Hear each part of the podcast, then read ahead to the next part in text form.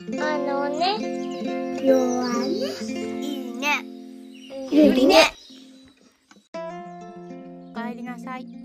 この番組は大阪生野区にあるマザーゆり助産所を通じて出会ったお母さんたちが妊娠出産子育て家族の悩みやヒントになる知恵や技そして発想などを話すラジオです家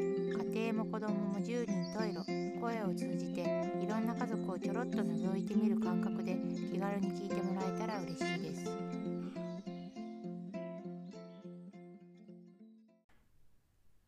皆さんこんにちは。ご機嫌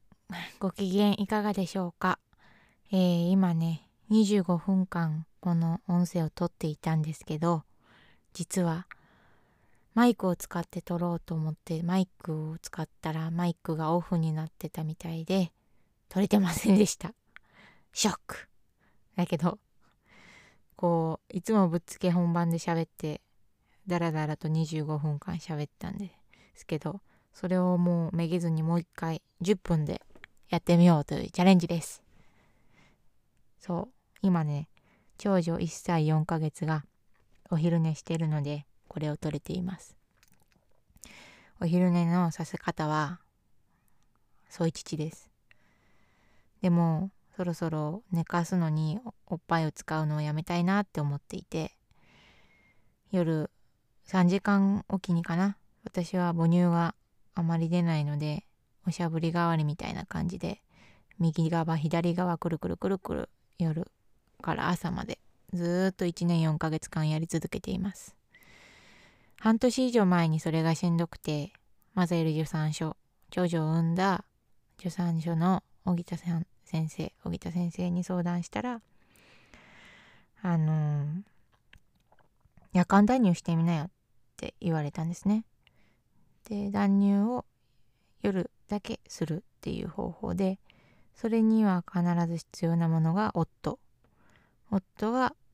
2人でというか子供と寝て1週間は私から離して寝る。いくら泣いても夫が抱っこするなりあのしてなんとかやってもらうっていう方法なんですね。でそれを夫に話したところ理由は何てか聞かなかったけど今はできない。それはでやれないって言われたんですね。でやっぱりそのその時はまあできないなら仕方ないし無理に寝不足にさせてもなっていうふうに思っちゃったんですね。しかし私私お母さんという存在ですね。私お母さんという存在は夜中赤ちゃんが泣いててああ無理もうできないってなるってことはえっ、と家を出ていくか自殺をするかなんでしょうね。だから自分が蒸発するしかないんですよ。ああもう無理できないって言ってそこで夫が受け止めてくれなければ行く場所がない。核家族の場合ね。うん。おばあちゃんとかおじいちゃんとかが一緒に住んでいて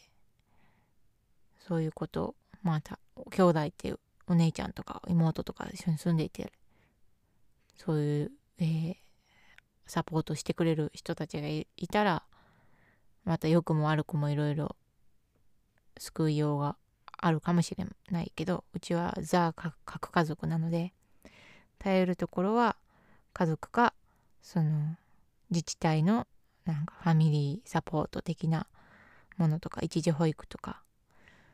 そういうものしかありません。ましてや夜寝る時のことだからあの少なからずいます。友達にも頼れるところでもないし。こっちは結構いっぱいいっぱい。体力的にも精神的にもいっぱいいっぱいだから夜間断乳しようかな。でもできないって言われたらそうかってなるしかない。うん。そこで私は今えっ、と簡単ねんねトレーニングブック。鍼灸師。子供専門鍼灸師でもある伊藤佳代子さんが書かれた「赤ちゃんが夜早く長く寝る」っていうキャッチコピーがついている本を買ってみました。このね分かりやすいキャッチコピーをつけている割には中身がすごくうーん強引じゃないし分かりやすいというかなん分かりやすいのは分かりやすいんだけどうんこう歌い文句ってよしあし私は足の方が強いから歌い文句がこう人が手に取りやすすぎるといい歌い文句がついてるものをこうひねくれて疑っちゃうんですけどあの時間のないお母さんでもいかに効率よくあのその人に合った内容を読み取れるかっていう構成もすごい考えている本だなってちょろっとさーっと読んだだけですけど思ったしあとうん。いろいろその外で子供小児針をしてもらうとかいう方法も書いてあれば自分家でできるえっ、ー、とスキンタッチだったかな、えー、歯ブラシとかスプーンとかドライヤーを使ってやる方法とかあのいろんな多すぎず少なすぎず、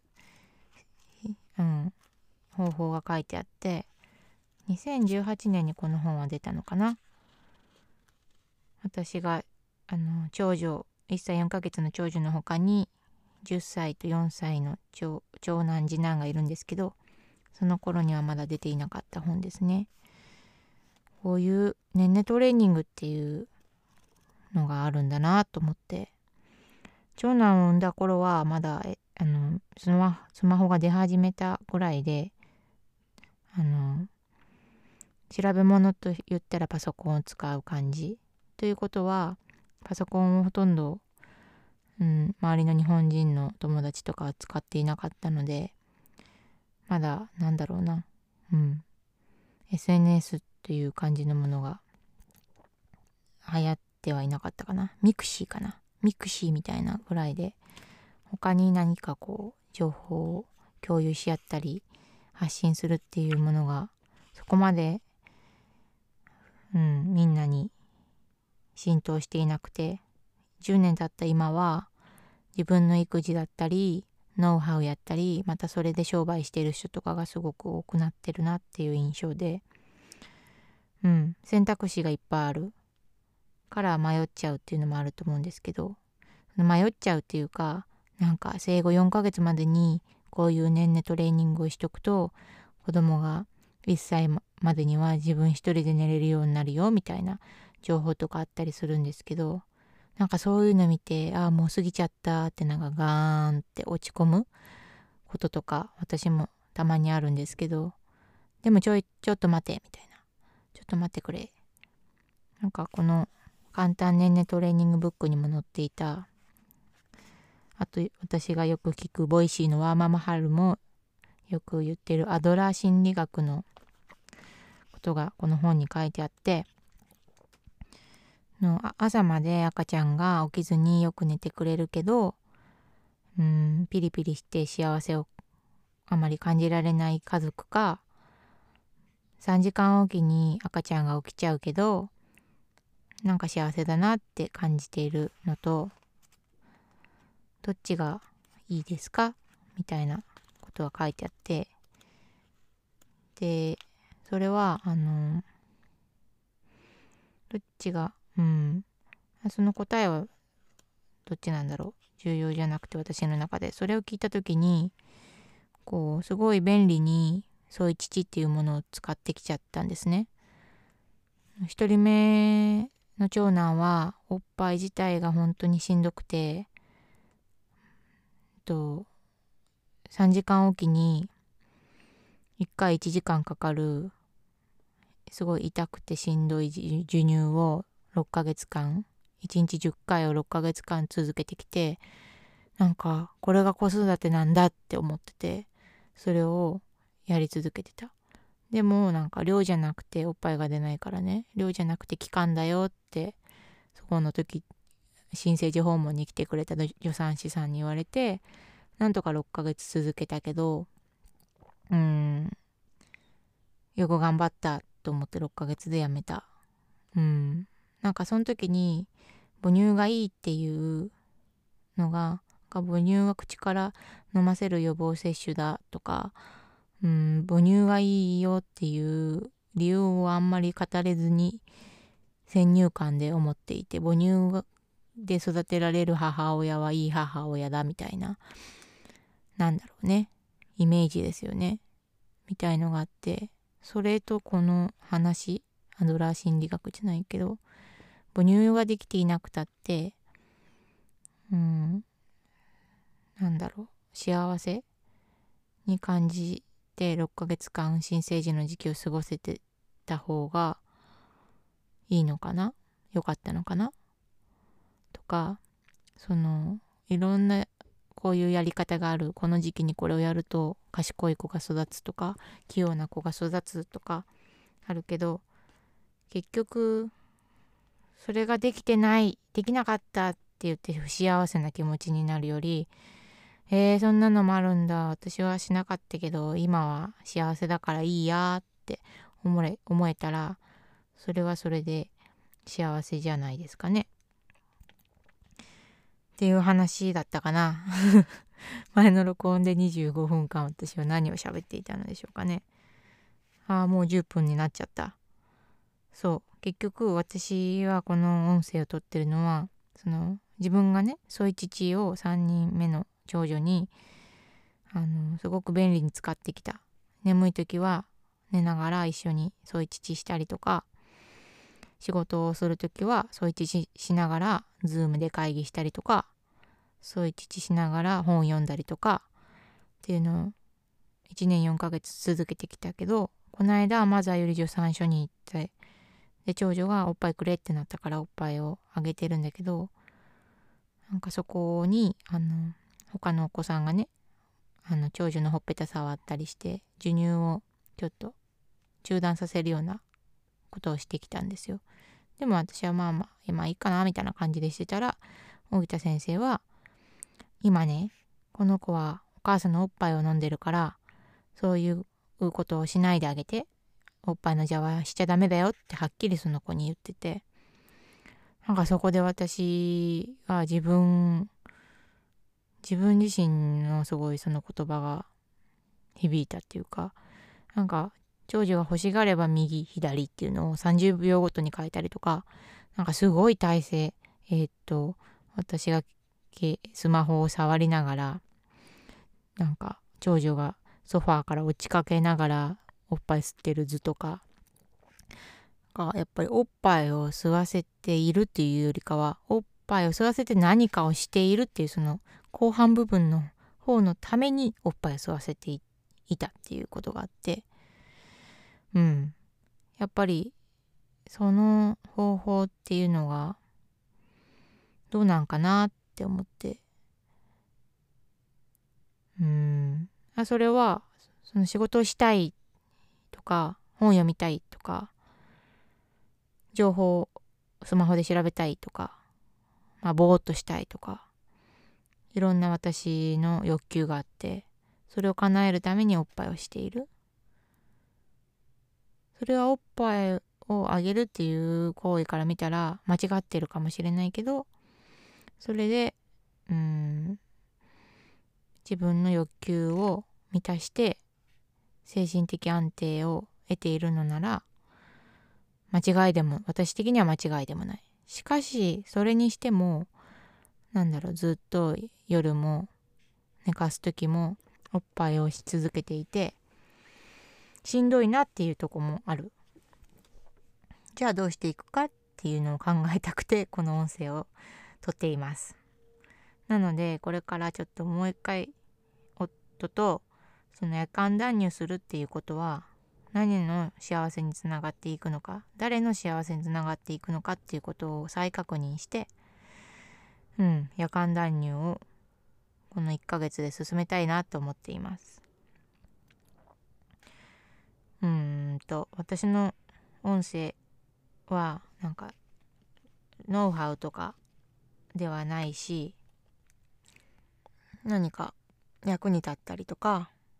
答えがあるような配信ではないんですけどなんかこうやって一人の親が自分の子育ての日記的というかものを口に出し出すアウトプットするっていうこと。でそれを誰かわからない親が聞いたり親じゃない人が聞いたりとかなんかそういう一見意味があるのかなって思えるようなことって好きです。好きだし大切な気がしてるんですね。なんでこれを聞いてる人も